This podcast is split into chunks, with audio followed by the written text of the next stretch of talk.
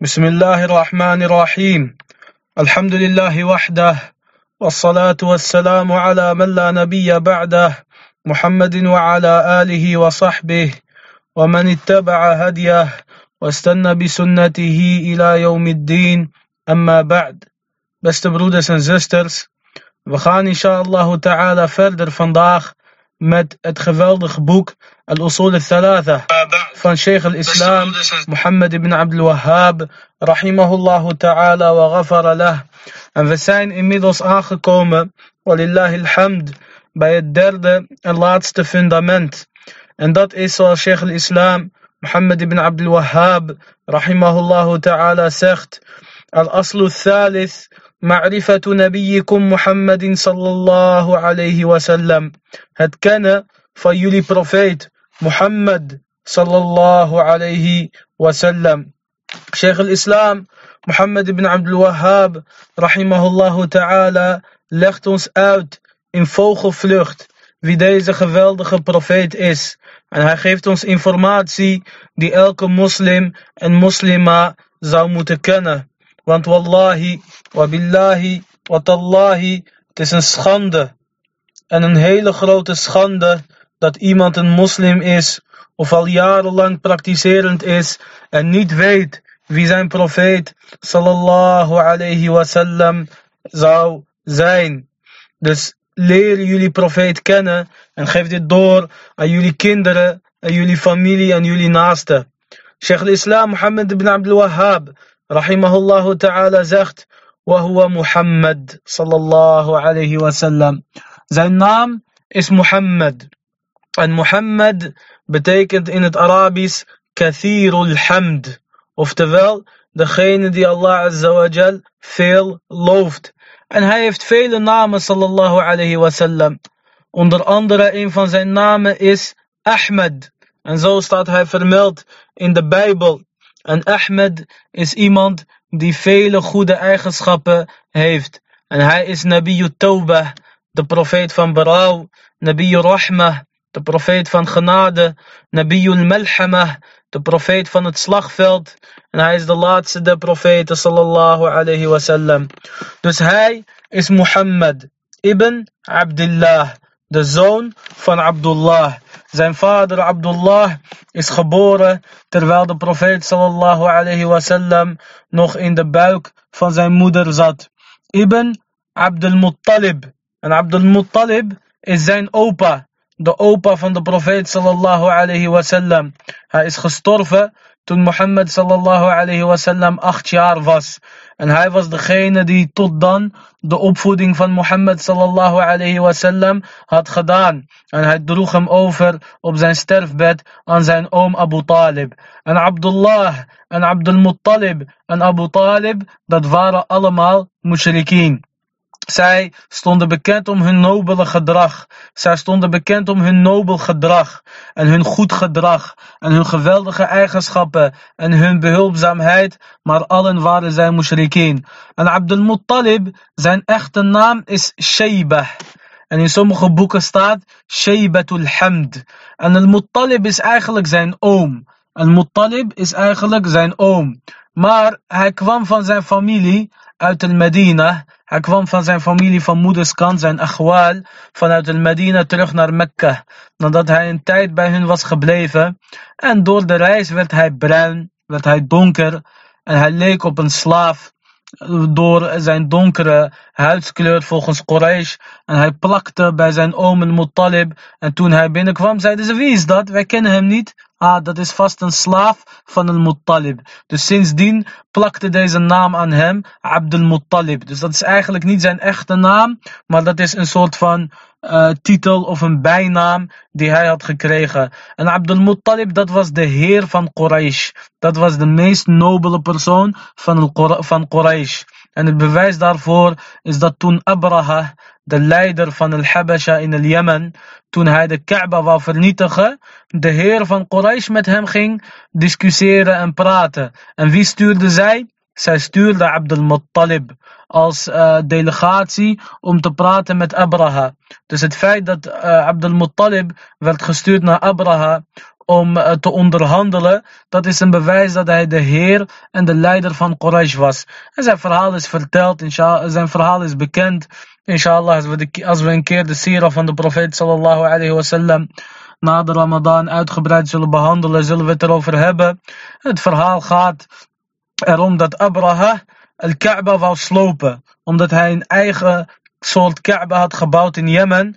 En eh, de echte Kaaba zat hem dwars. Want de Hajj ging naar de echte Kaaba. En hij wou dat de Hajj naar zijn Kaaba zou gaan in Jemen. En toen kwam hij om de Kaaba te slopen. En hij, eh, van, van tevoren zou hij onderhandelen met Quraysh. En Abdul Muttalib kwam. Hij dacht dat Abdul Muttalib zou smeken. Alsjeblieft, sloop het huis niet. Het huis van Allah. Laat onze moskee. En hij beschouwde het huis van Allah. Net als hoe hij zijn stenen en zijn puinhoop beschouwde. Of andere afgodsbeelden. En hij besefte niet. En hij, hij geloofde niet echt dat dit het huis van Allah was. En dat dit heilig was en is en beschermd wordt en werd door Allah Azawajal. So Abdul Muttalib ging met hem onderhandelen. En er waren ook honderd kamelen uh, waren gestolen van Abdul Muttalib. Of een aantal kamelen, zijn kudde kamelen waren gestolen. En Abraha dacht dat hij ging discussiëren of onderhandelen om de Kaaba. Om de Kaaba te sparen. Abdul Muttalib, zijn enige onderhandeling ging over zijn kamelen. Ik heb kamelen en laat mijn kamelen terugkomen. En er was een Arabier die meeging als gids voor Abraha. En die was een vriend van Abdul Muttalib. Dus die deed voor hem een goed woordje. En inderdaad, Abdul Muttalib kreeg zijn kamelen terug. Maar, maar Abraha de leider van eh, deze kafirin, van deze kuffar, van deze ashab al-fil, de mensen van, het, van de olifant. En naar hun is een surah vermel, ver, ver, gaat over hun de Koran. Alam tara kayfa fa'ala rabbuka bi ashab al-fil. Hij was verbaasd, deze leider van de mensen van, het olie, van de olifant, Abraha. En hij was dus de gezant hij was de minister of de leider van el Habasha, Abyssinie, het huidige Somalië, Ethiopië, Eritrea, Somaliland, etc. Zij hadden ook Jemen veroverd. En hij was dus de leider van hun in Jemen. Dus Jemen was een kolonie van hun en hij was de leider over deze kolonie van el Habasha.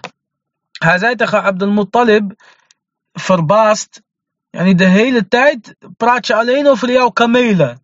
Terwijl ik kom om jullie huis te slopen, datgene wat jullie aanbidden. Met andere woorden, dat is toch belangrijker dan de kamelen. En toen zei Abdul Muttalib hele bekende woorden. Hij zei, of zijn hele, zijn hele beroemde uitspraak. Hij zei, Ana Rabbul Ibil, walil bayti Rabbun Yahmih. Hij zei, ik ben de heer van de kamelen. Ik ben de eigenaar van de kamelen. En el bayt, het huis, oftewel el Kaaba, lahu rabbun yahmih. Heeft een heer die hem zal beschermen. Met andere woorden, ik maak me niet druk om dit huis. Want dit huis is van Allah. Zij wisten dat Ibrahim dit huis had gebouwd voor Allah. Dus als Allah dit huis wil beschermen, en dat zal hij zeker doen, dan maak ik me niet druk. En het verhaal is bekend dat de olifanten de diensten weigerden. En toen kwamen er vogels met stenen uit de hel, kleine steentjes. En op elke steen stond de, naam van de soldaat, stond een naam van een van de soldaten van Abraham.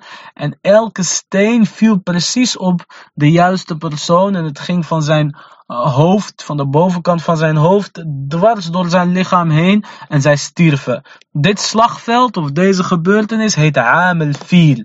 Het jaar van is, uh, is de slagveld van de olifant. En het is gebeurd in Amel Fil.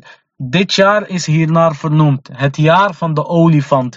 En in dit jaar is Mohammed sallallahu alayhi wasallam geboren. Dus hij is Mohammed, de zoon van Abdullah, de zoon van Abdul Muttalib, de zoon van Hashim. De zoon van Hashim.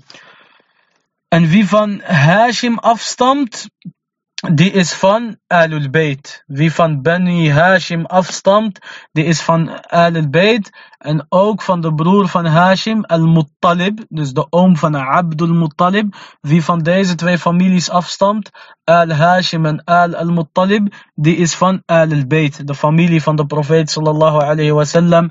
En die, zijn dus, die hebben dus een speciale eervolle status. En zakat is voor hun haram, et cetera, et cetera. Hashim min Quraysh. En Hashim stamt af van, Quraysh. Quraysh dat is dus de stam van Mekka. Dat zijn de meest pure Arabieren. En de Khilafa, de islamitische leiderschap, hoort in Quraysh te zijn. En degenen die de recht hebben op het Khilafa, dat zijn Quraysh. En de Qurayshiten vandaag de dag zijn veel. Ze zijn niet alleen in Mekka, maar ze zijn ook in uh, Irak, ze zijn ook in Syrië, ze zijn zelfs in Marokko. De Alawieten bijvoorbeeld stammen af van de Alawiyin, die stammen af van Ali radiallahu anhu. En Ali is van Quraysh. En ook uh, de Hashimieten in Jordanië, de koningshuis van Jordanië en de koningshuis van Marokko, die zijn allebei van Al al-Bayt. Ook in Nederland heb je een aantal families die van Al al-Bayt zijn. Vaak zijn hun achternaam bijvoorbeeld uh, Al-Sharif. Dat is een uh, familie bekend. Vaak als je als achternaam hoort Sharif. Dat zijn mensen van Al al-Bayt. Dat zou je dan natuurlijk moeten onderzoeken. En ook Al-Murabit is vaak van Al al-Bayt. En Al-Wariyashi is vaak van Al al-Bayt. En Al-Alawi is vaak van Al al-Bayt. En Al-Husseini is vaak van Al al-Bayt. En Al-Hassani is vaak van Al al-Bayt. Veel families die van Al al-Bayt zijn. En vaak hebben ze ook een speciale vermelding in de kadaster. Of uh, qua Marokkaan hebben ze bijvoorbeeld een pasje, et cetera. En het feit dat, uh, dat deze mensen van Al al-Bayt zijn, betekent niet dat zij heilig zijn. Of dat zij foutloos zijn. Zoals jullie met eigen ogen kunnen aanschouwen.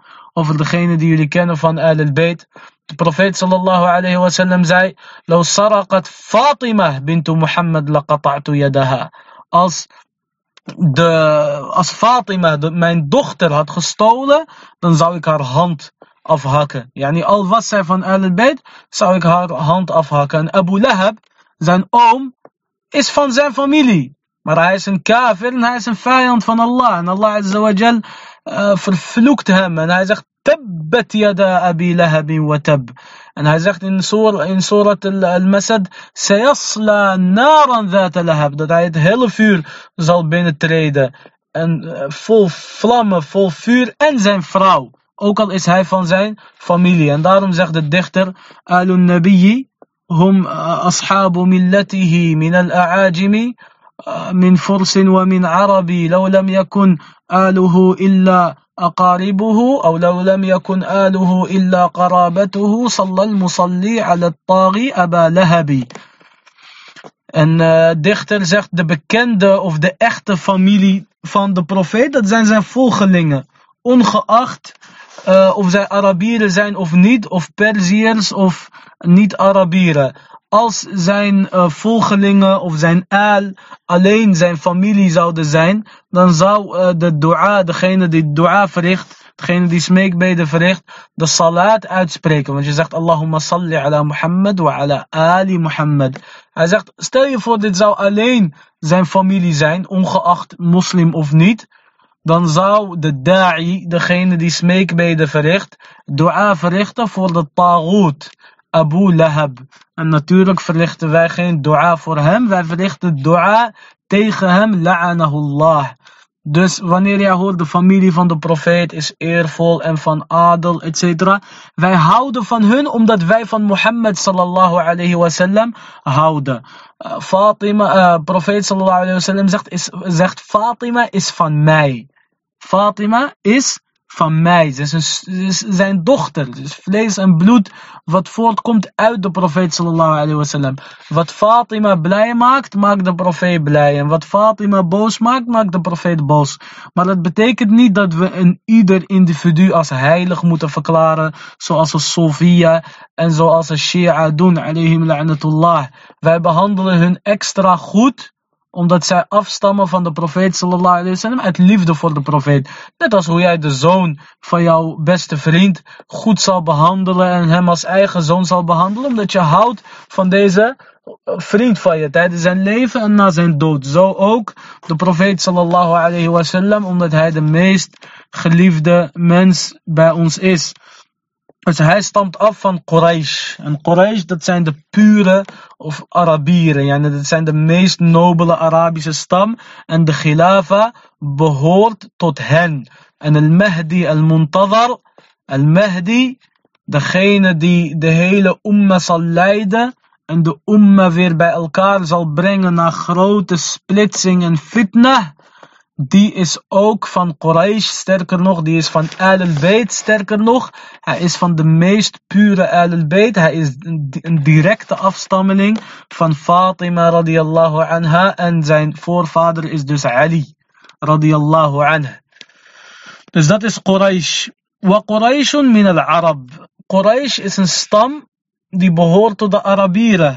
والعرب من ذرية إسماعيل ابن إبراهيم الخليل En de Arabieren zijn nakomelingen van Ismaïl, de zoon van Ibrahim al-Khalil. عليه وعلى نبينا أفضل الصلاة والسلام وله من العمر ثلاث وستون سنة De profeet sallallahu alayhi wasallam is 63 jaar geworden. En zo ook Abu Bakr en zo ook Umar. En ze zeggen Ali radiyallahu anhu ook, wallahu a'lam. Dus de profeet sallallahu alayhi wasallam en Abu Bakr en Umar zijn allemaal 63 jaar geworden. وله من العمر 63 سنة 63 jaar is hij geworden منها 40 قبل النبوة 40 jaar voor de profetie voordat hij een profeet was heeft hij 40 jaar geleefd وثلاث وعشرون نبيا ورسولا En 23 jaar heeft hij geleefd als profeet en boodschapper. En subhanallah, ze hielden van de profeet sallallahu alayhi wasallam, omdat hij altijd al een vrome en goede man was. Maar op het moment dat hij het slechte begon te bestrijden, haatte zijn eigen volk hem. En de meeste, de meeste mushrikeen en de meeste Arabieren zouden hem haten. En een van de geleerden, die zei e- eergisteren nog, mogen Allah hem belonen.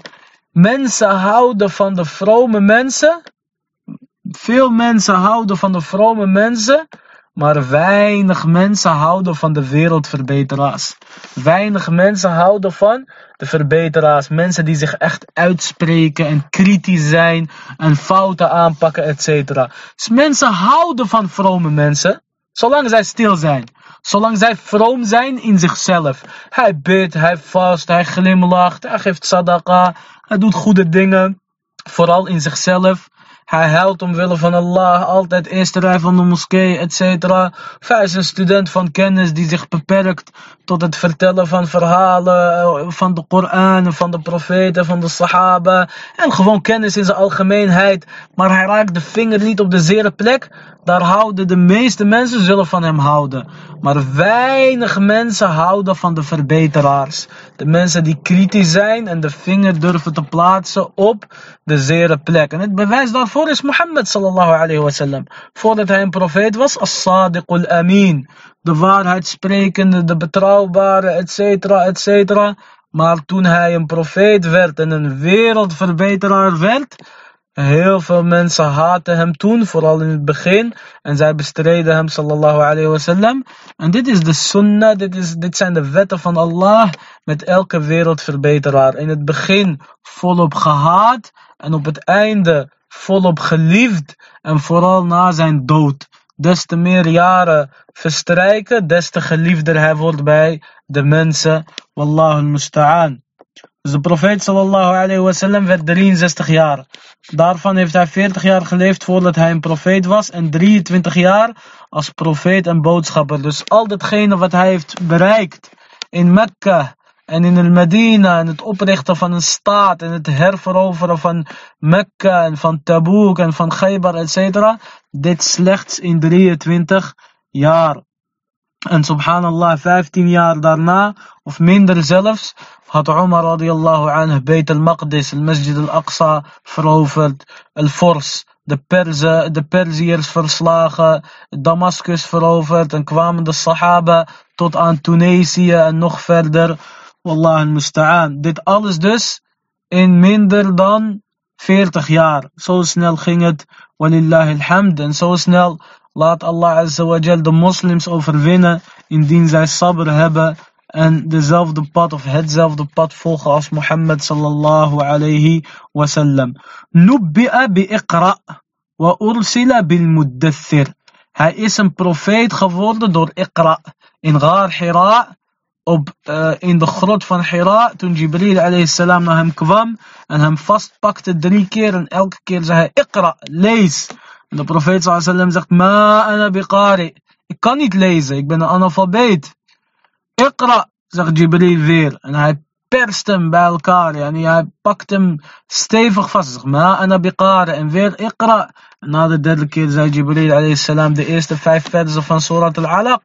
اقرأ باسم ربك الذي خلق خلق الإنسان من علق lees in de naam van jouw Heer die geschapen heeft. Hij heeft de mens geschapen uit een, uh, een bloedklompje. Dus de eerste ayah die is neergedaald op Mohammed sallallahu alayhi wa sallam is Iqra, lees.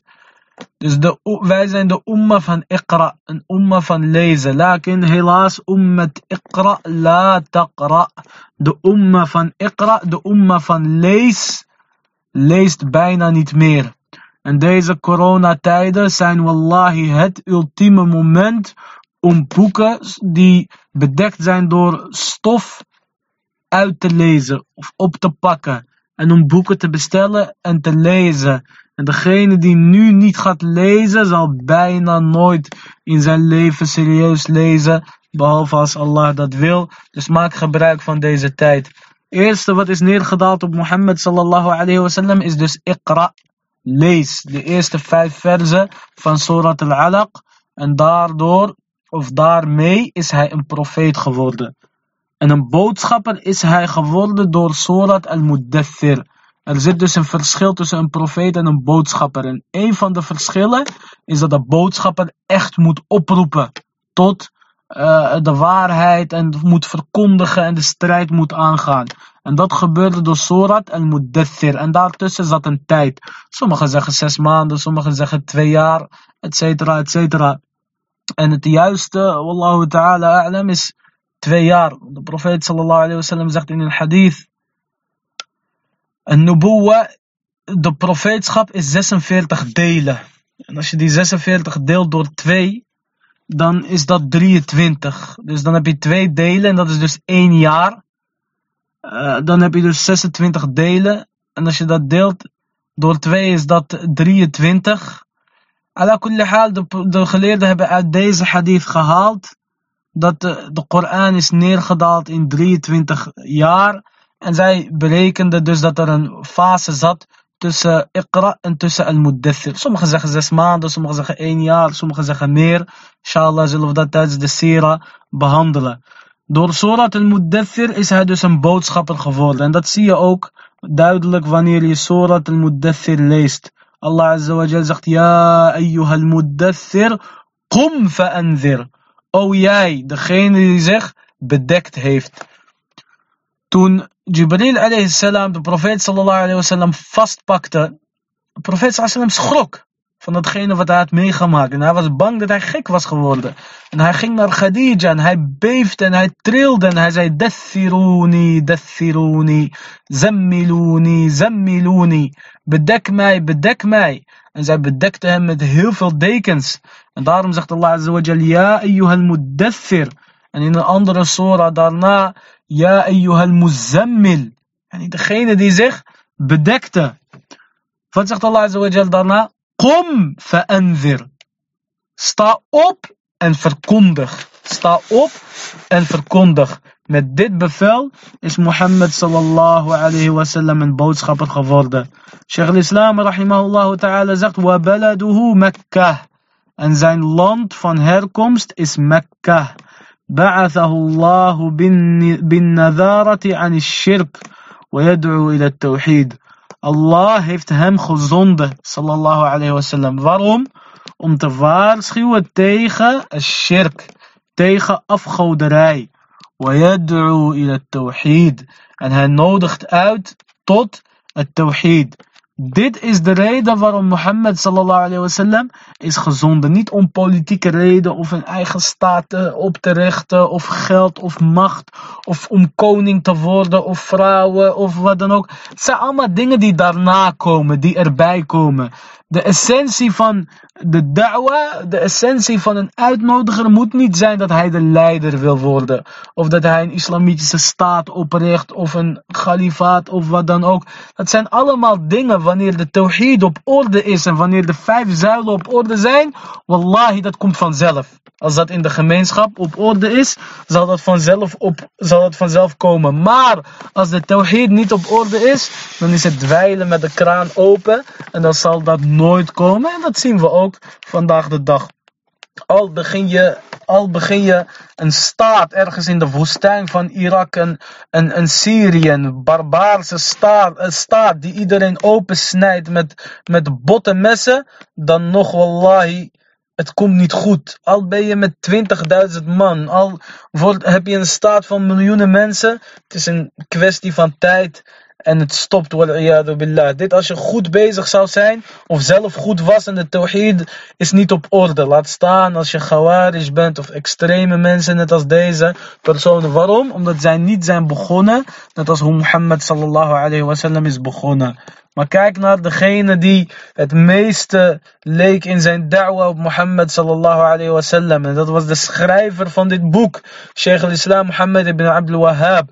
Kijk hoe zijn da'wa haar vruchten heeft afgeworpen. Nadat hij een leider heeft gevonden die hem accepteerde. En de sharia en de wetgeving van Allah samen met hem toepassen, toepaste. Ze hebben een staat verricht, die opgericht. Die staat is omgevallen door de Ottomanen. Ze hebben, zijn nakomelingen hebben nog een staat opgericht tweede Saoedische staat. En die is weer omgevallen door de Ottomanen. Zij hebben nog een keer een derde staat opgericht. Weer een staat opgericht op dezelfde methode. En die staat er tot de dag van vandaag. En zonder twijfel heeft die tekortkomingen. En helaas worden die tekortkomingen meer. Net als hoe de umma van Mohammed sallallahu alayhi wasallam steeds slechter wordt. Zij zijn geen engelen. Zij zijn één van de umma. Gaat het goed met de umma, gaat het goed met hun. Gaat het steeds slechter met de umma, gaat het ook slechter met hun. Is ze zijn een onderdeel van de umma. Daarom zegt Mohammed sallallahu alayhi wa sallam,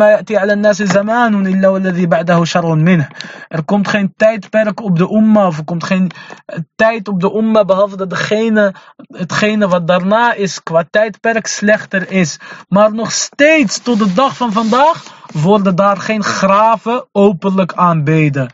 Er zijn genoeg grote zonden, maar de grootste der zonden is shirk, zie je daar niet. In ieder geval niet openlijk. Vergelijk dit met ons land, Marokko bijvoorbeeld. Sidi Abdurrahman, Sidi Yahya, zelfs jouw water.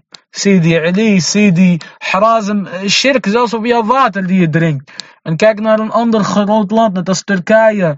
Ja, als je gaat in Istanbul, wallahi, je kan niet bidden in de oude moskeeën. Waarom? Vol met graven vol met graven. En ook in Cairo, als je daar bent geweest, je moet echt kijken in de oude moskeeën waar je kan bidden. Vol met graven. Ik was daar een keer met een uh, taxichauffeur, die onze privéchauffeur was. En het was tijd om te bidden.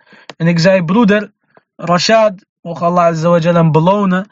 Ik zeg, breng ons naar een moskee waar geen graf in zit. Want de moskeeën in Cairo, de oude moskee, zit vol met graven. En hij zei, tayyib. hij bracht mij naar een moskee. En ik liep naar binnen. Ik ging ervan uit dat er geen graf in zat.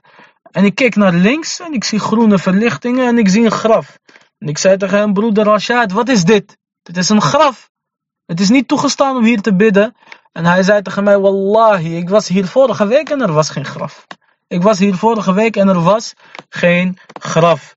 Dus er zijn in alle islamitische landen zonde en grote zonde, maar het land dat beïnvloed is of dat opgericht is met uh, hulp en onder supervisie van deze geleerde wiens da'wa in de afgelopen eeuwen het meest leek op de da'wa van Mohammed sallallahu alayhi wasallam tot de dag van vandaag tot de dag van vandaag is er geen openlijke shirk. En tot de dag van vandaag word je niet vervolgd omdat je Salat al-Fajr bidt. Of omdat je je baard hebt laten staan. Iets wat in, in landen zoals Tunesië decennia geleden wel gebeurde. En in Libië, etc. decennia geleden al wel gebeurde. Dus ken de profijten van het tawhid en ken het gevaar van de shirk. Dat is belangrijker het tawhid is belangrijker dan welke andere aanbidding dan ook. En de shirk is gevaarlijker dan welke andere zonde dan ook. En de hoofdzaak waarom Mohammed sallallahu alayhi wasallam is gestuurd, zoals Sheikh Islam Mohammed ibn Abdul Wahhab rahimahullah ta'ala hier zegt, is om uit te nodigen naar het tawhid en te waarschuwen tegen het shirk. Het bewijs hiervoor is de uitspraak van Allah, de verhevene, Ja ayyuhal muddathir. قم فأنذر وربك فكبر وثيابك فطهر والرجز أو والرجز فاهجر ولا تمنن تستكثر ولربك فاصبر Azza wa Jal zegt in deze geweldige surah, surah al-Muddathir, Ja ayyuhal muddathir. O jij, degene die uh, omgewikkeld is in gewaden. of dekens of wat dan ook, waarmee de profeet sallallahu alayhi wasallam zich omwikkelde. Kom, fa'anzir. Sta op en waarschuw. Warabbaka fakabbir. En verheerlijk jouw Heer. Zeg dat jouw Heer Allah de grootste is. Wathiyabaka fatahhir. En reinig jouw kleding. En reinig jouw kleding. Van wat? Van de shirk. Warujza fahjur. En blijf weg van de afgodsbeelden, van de standbeelden. Wala tamnun tastakthir. En geef niet uit om er meer voor terug te krijgen. Ja, niet wanneer je iets geeft, geef dat omwille van Allah. Wali rabbika fasbir.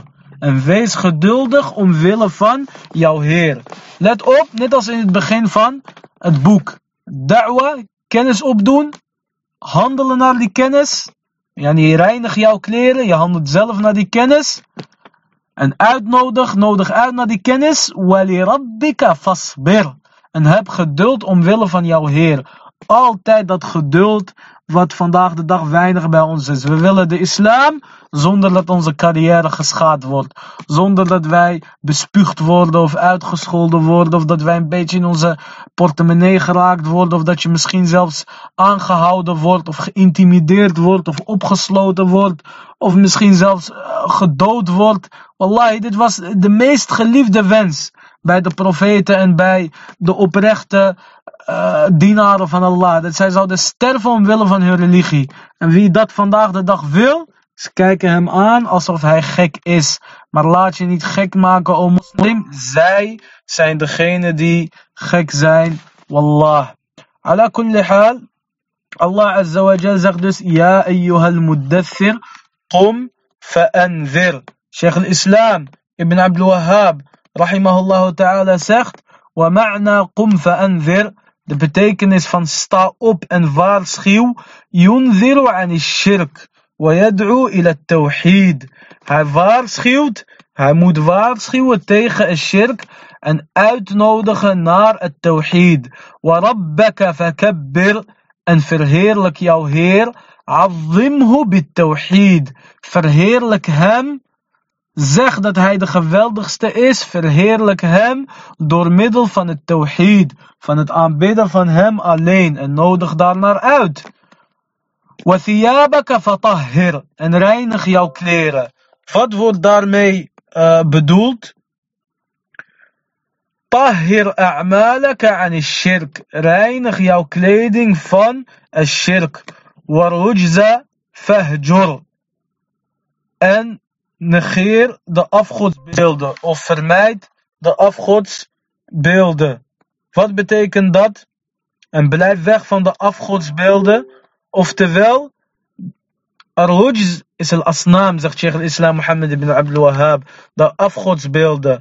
وهجرها تركها وأهلها والبراءة منها وأهلها الهجر het boycotten of het wegblijven van deze afgodsbeelden is het verlaten hiervan, het verlaten hiervan en van de mensen van shirk. En afstand nemen van de, afstand, van de afgodsbeelden en van de mensen daarvan. Dit was de weg van Mohammed sallallahu alayhi wasallam en dit zou onze weg moeten zijn. Ik weet dat mijn internetverbinding slecht is, barakallahu fikum. Ik krijg dat ook aangegeven op mijn laptop. Maar excuseer mij, dit is hetgene waar ik tot nu toe in staat ben. En degene die wat heeft gemist, ik zal de lezing vanavond nog laten uploaden. En die kan het herbeluisteren. La yukallifullahu nafsan illa wus'aha. Allah belast een mens niet meer dan datgene waar hij toe in staat is. Dus excuseer mij, barakallahu fikum. Dit is datgene waar ik, waar ik naar, tot in staat ben op dit moment. Jazakumullahu khaira.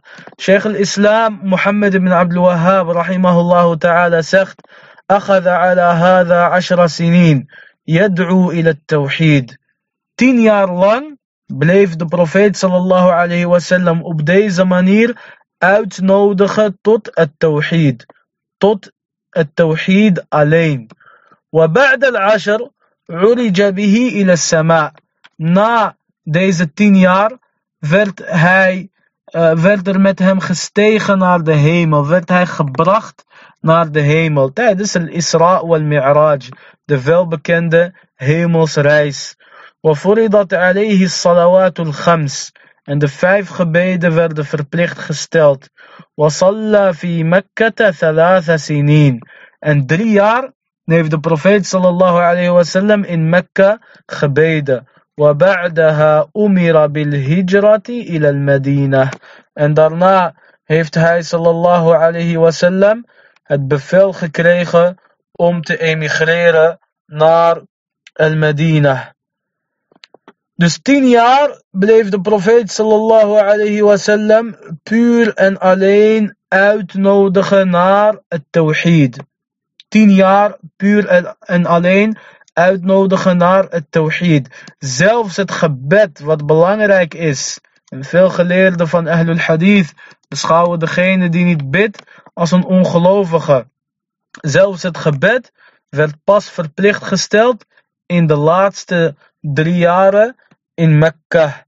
De rest van de tijd, of de eerste tien jaar, waren puur gericht op het tawhid.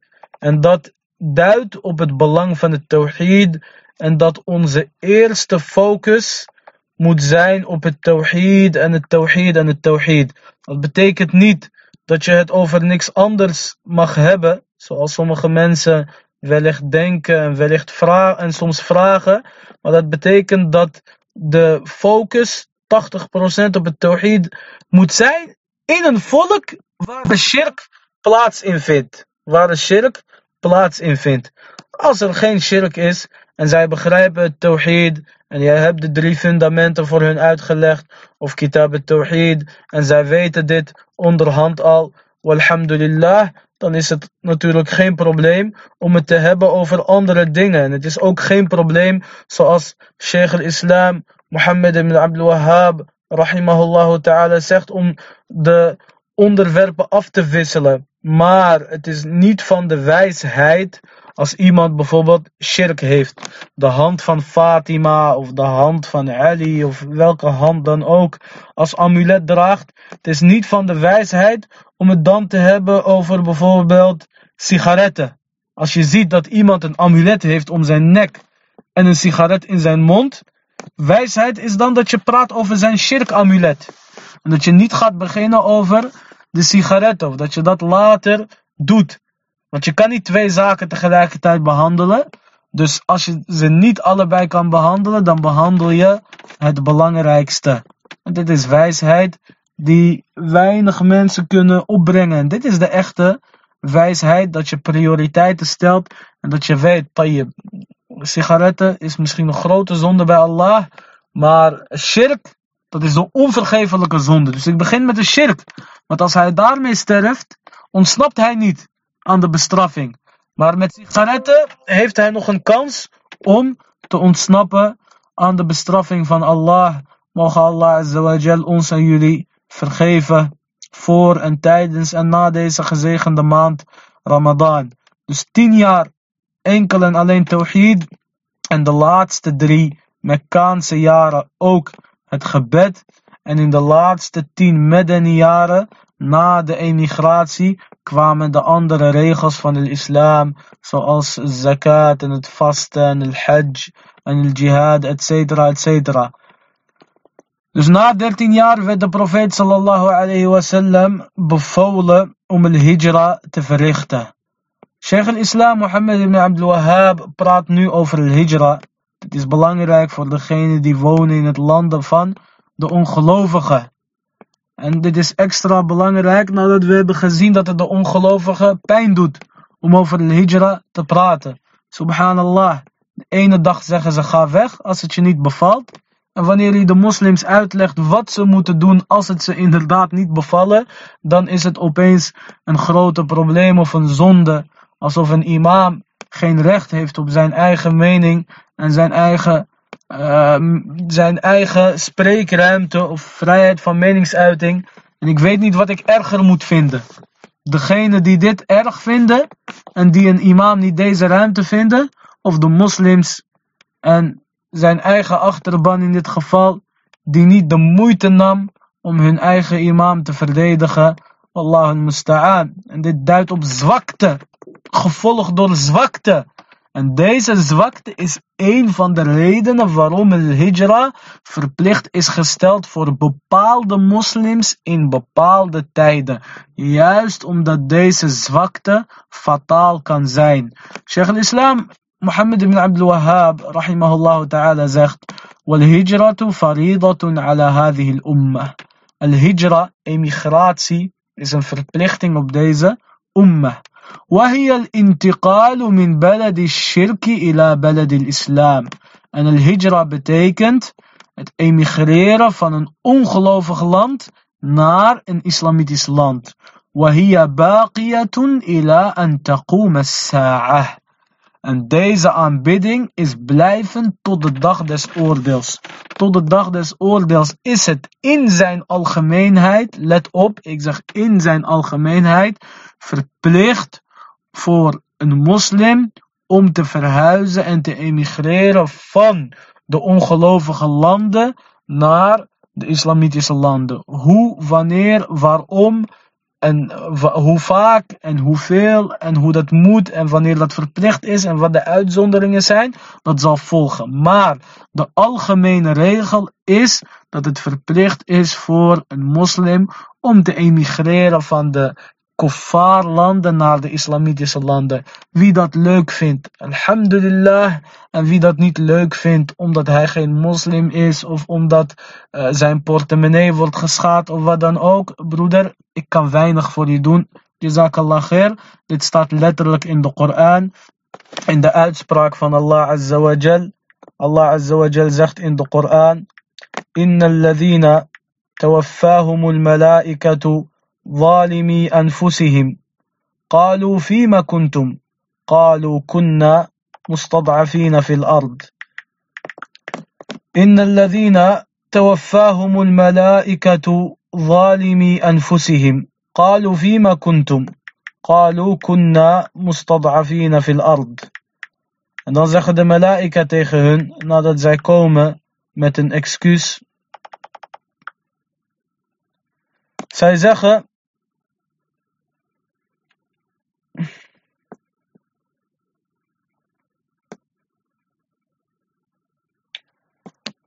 قالوا كنا مستضعفين في الأرض. قالوا ألم تكن أرض الله واسعة فتهاجروا فيها فأولئك مأواهم جهنم وساءت مصيرا. إلا المستضعفين من الرجال والنساء والولدان لا يستطيعون حيلة ولا يهتدون سبيلا. Azza wa Jal zegt in Surat An-Nisa, vers 97, Waarlijk, degene van wie de zielen door de engelen worden weggenomen. En op het moment dat de engels des dood en zijn helpers komen en de zielen zullen nemen van degene die sterven in Bilad al-Kufr. Billah. En degene die zichzelf onrecht hebben aangedaan door te sterven in, het landen, in de landen van de kuffar. Zij, dat wil zeggen de engelen, zullen zeggen, in welke toestand verkeerden jullie? Zij zullen antwoorden, wij werden vanwege onze zwakte op aarde onderdrukt. Yani, wij konden ons geloof niet praktiseren omdat wij werden onderdrukt. De engelen, zij zullen zeggen, Alam takun ardullah, Alam takun ardullahi wasi'atan fatuhajiru fiha. Was de aarde van Allah dan niet ruim genoeg voor jullie om daarop te emigreren? Want als je kan emigreren, let op, als je kan emigreren naar een islamitisch land waar het beter is, dan is het slechts een kwestie van prioriteiten stellen. Want als je daar een betere carrière aanbod zou krijgen, dan zou je blind gaan. Dan zou je niet zeggen, ja maar ziekenhuizen zijn niet goed, ja maar onderwijs, ja maar dit, ja maar dat. Waarom? Omdat jouw dunya geregeld was. Tayyip, en islam zegt, ga als jouw dien beter geregeld is. En die ziekenhuizen, net als hoe je met je carrière terug kan gaan, zo kan je met je dien, als je gaat voor je dien, kan je alhamdulillah ook terugkomen als die genezing niet aanwezig is in die land. En dat is een van de uitzonderingen en daar komen we daarop. Dus de engelen zullen tegen hun zeggen, Alam takun fiha. Was de aarde van Allah dan niet ruim genoeg voor jullie om uh, daarop te emigreren of daarin te emigreren? Dit is de discussie, het gesprek wat zal plaatsvinden tussen de engelen, tussen de malaika en tussen deze stervenden. Maar wat is de bedreiging en wat is hun probleem of wat is het eindresultaat? En dat is zeer ernstig. Daar kan je niet omheen. Dit staat letterlijk in de Koran. فَأُولَٰئِكَ مَأْوَاهُمْ جَهَنَّمْ وَسَاءَتْ مَصِيرًا Allah zegt over degene die in staat waren om te emigreren. En er was een optie en zij waren onder druk. Onder druk. Zij konden hun religie niet openlijk praktiseren. Allah zegt, hun verblijfplaats zal de hel zijn. Jahannam. Wasa'at masira. En dat is een slechte eindbestemming. Illa, behalve. En hier volgen een aantal uitzonderingen.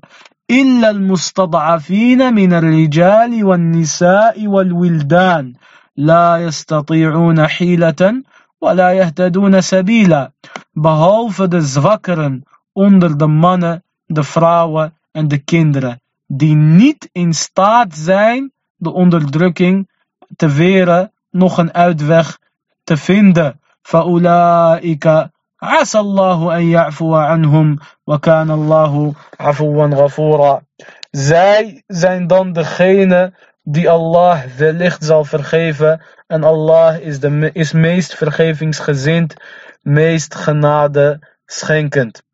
Heel veel mensen, barakallahu fikum, zijn ook bang voor hun rizq. En Allah azawajal stelt ons gelijk gerust hierover in de ayah, in het vers wat hierna volgt. Subhanahu wa ta'ala, وَمَنْ يُهَاجِرْ فِي سَبِيلِ اللَّهِ يجد في الأرض مراغما كثيرا وسعة ومن يخرج من بيته مهاجرا إلى الله ورسوله ثم يدركه الموت فقد وقع أجره على الله وكان الله غفورا رحيما. En degene die emigreert op de weg van Allah zal op de aarde veel, zal op aarde veel uitwijkplaatsen en voldoende onderhoud vinden. Allah Azza wa Jal belooft hem rizq. En dat hebben we ook vaak gezien. Degene die hijra hebben verricht. In het begin was het moeilijk om hun draai te vinden. Maar uiteindelijk hadden zij het vaak beter dan eerst. Walillahi alhamd. Dit vers is dus het bewijs dat het verplicht is. Voor wie? Voor iedereen?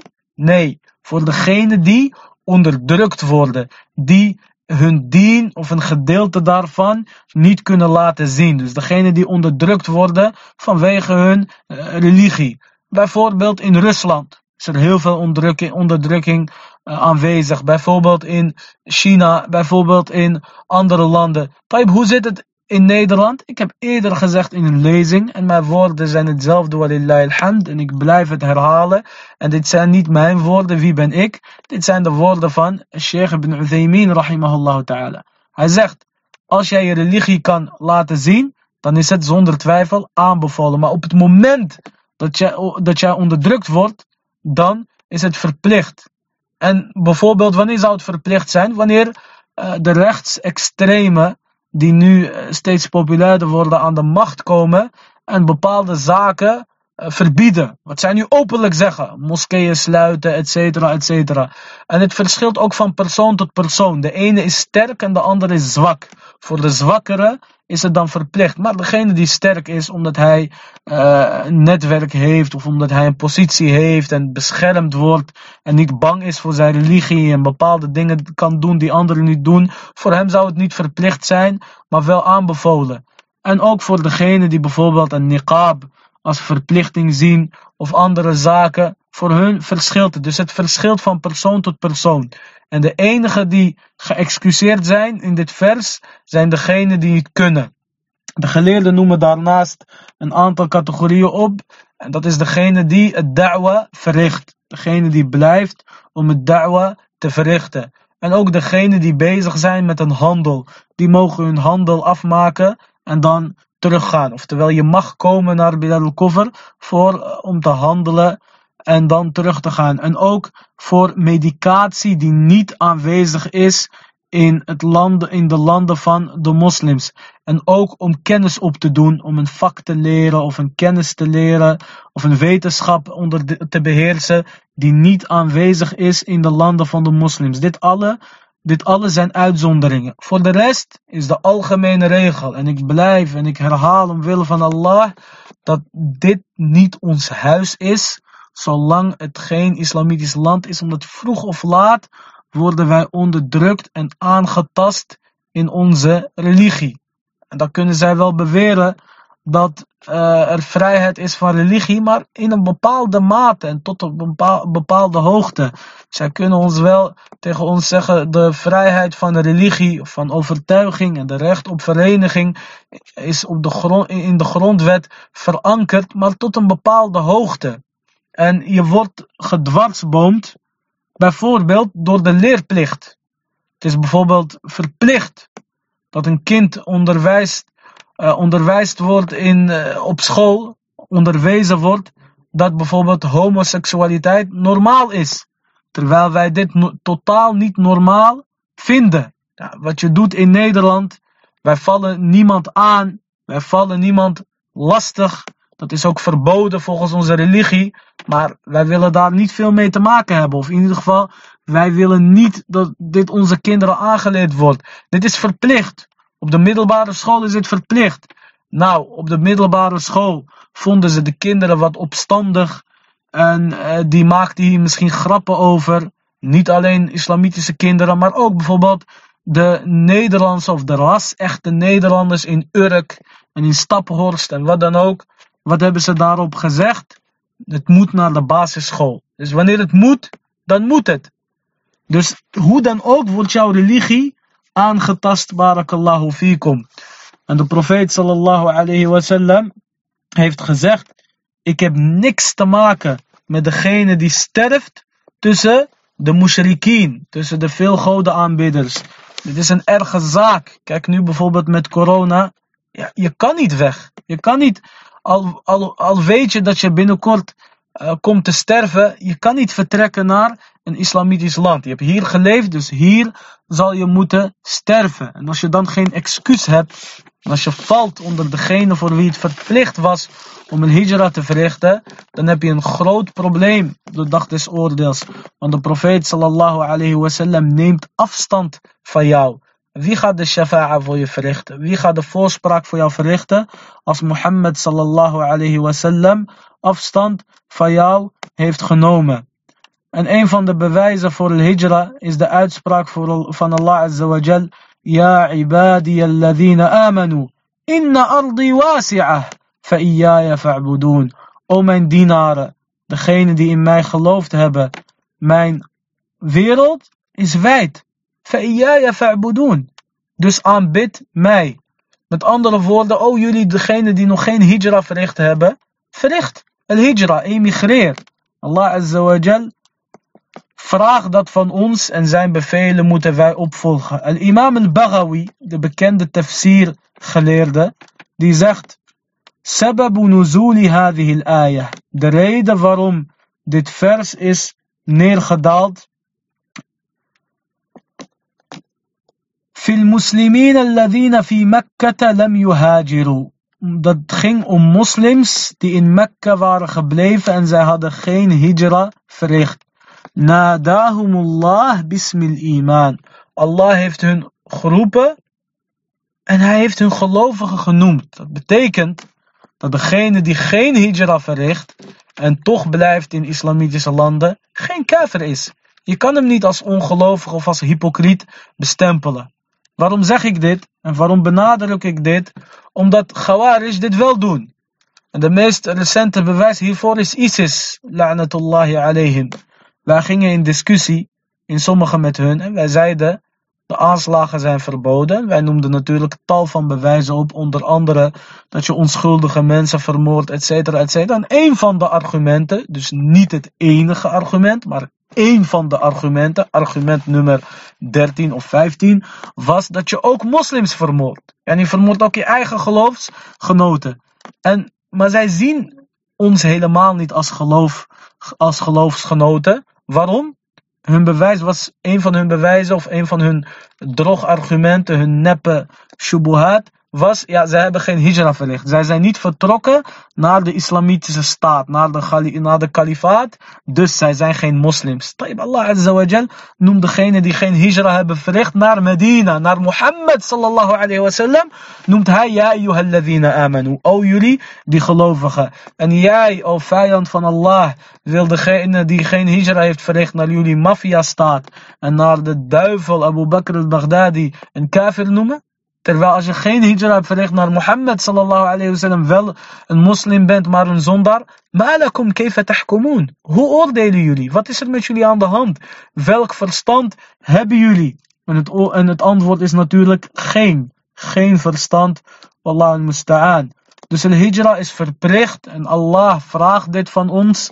En Mohammed sallallahu alayhi wasallam neemt afstand. Die pleit zichzelf vrij van degene die dit niet doen. والدليل على الهجرة من السنة قوله صلى الله عليه وسلم لا تنقطع الهجرة حتى تنقطع التوبة ولا تنقطع التوبة حتى تطلع الشمس من مغربها. Advice for الهجرة is the outspraak from the Prophet صلى الله عليه وسلم. الهجرة stop need to that التوبة. براو stopped. And براو stopped niet totdat de zon uit het westen opkomt. De zon gaat onder in het westen. Maar als de zon uit het westen opkomt, ja, dan is Yom al-Qiyamah bijna en dan zijn de grote tekenen begonnen en dan heeft de Toba geen zin meer. En moslim worden heeft dan ook geen zin meer.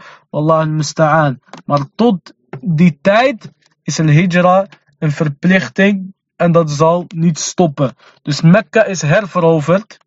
Er is geen hijra meer naar Medina. In de zin van van Mekka naar Medina. Het is beide Bilad al-Islam.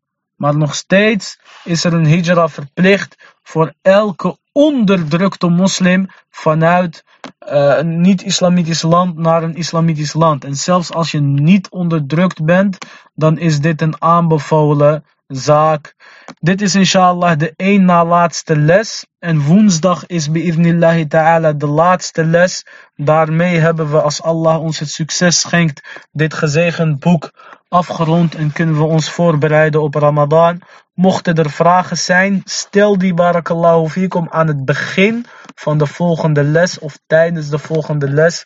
En dan zullen we die zoveel mogelijk behandelen. Vragen die niet behandeld zijn kunnen eventueel privé gezonden worden via onze contactgegevens of onze social media accounts.